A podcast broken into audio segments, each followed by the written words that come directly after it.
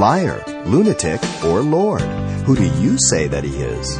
Pastor Xavier Reese of Calvary Chapel, Pasadena brings us the simple truths of God's indescribable gift, Emmanuel, God with us. How do you see Jesus?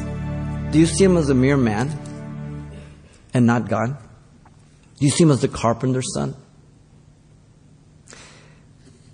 Some do acknowledge him as a good moral teacher, but that's not good enough.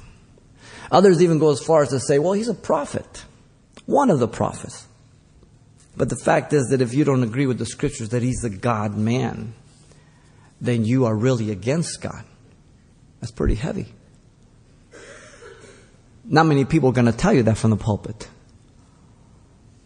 The pulpit message is usually, you're okay, I'm okay, we're all okay. No, we're messed up. We need a Savior, we need a deliverer. The message of God's good news in the gospel is for all to believe. John 3:16, the greatest verse. Everybody knows it. For God so loved the world that he gave his only begotten son that whoever believes in him should not perish but have everlasting life. Jesus did what the law could not do due to the weakness of flesh, our sinfulness. So he sent his son in the likeness of sinful flesh and condemned sin in the flesh, Romans 8 3 says. God knows our depravity, knows our fallenness, He knows our inability to do what He commands, so He sent His Son to substitute our place, that there would be hope for us. Made Him to be sin for us who knew no sin, that we might be made the righteousness of God in Him, 2 Corinthians 5.21. Jesus Christ, the epitome of holiness. Xavier Reese, the epitome of sinfulness. And he gave Xavier Reese the holiness of Christ, and he put Xavier Reese's ugliness and sinfulness on Christ. Now, who do you think got the best deal? Did I deserve it? Absolutely not. Did I work for it? Can't. Did I buy it? Don't have enough money. Even no, no matter how much money I have, can't buy it. Hmm. Jesus is said to be God's indescribable gift in 2 Corinthians 9.15. We're not words to describe how incredible the gift is. Now some of you are going to go home and open some gifts. You're going to get excited. Oh, but they're nothing compared to this gift.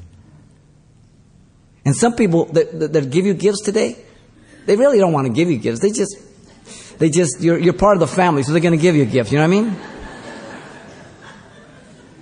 But when God gave His Son, He did it with all His heart for you. You understand? He has come the first time as a little child, as a man, as a savior. The next time he comes, he comes as ruling king to judge the world. You've been listening to Simple Truths with Pastor Xavier Reese, a daily devotional of the enriching and precious truths found in God's Word. CD copies are available of the studies you hear each day on our broadcast simply by calling 800 651 8352 or log on to CalvaryChapelPasadena.com for information on various other messages from Pastor Xavier.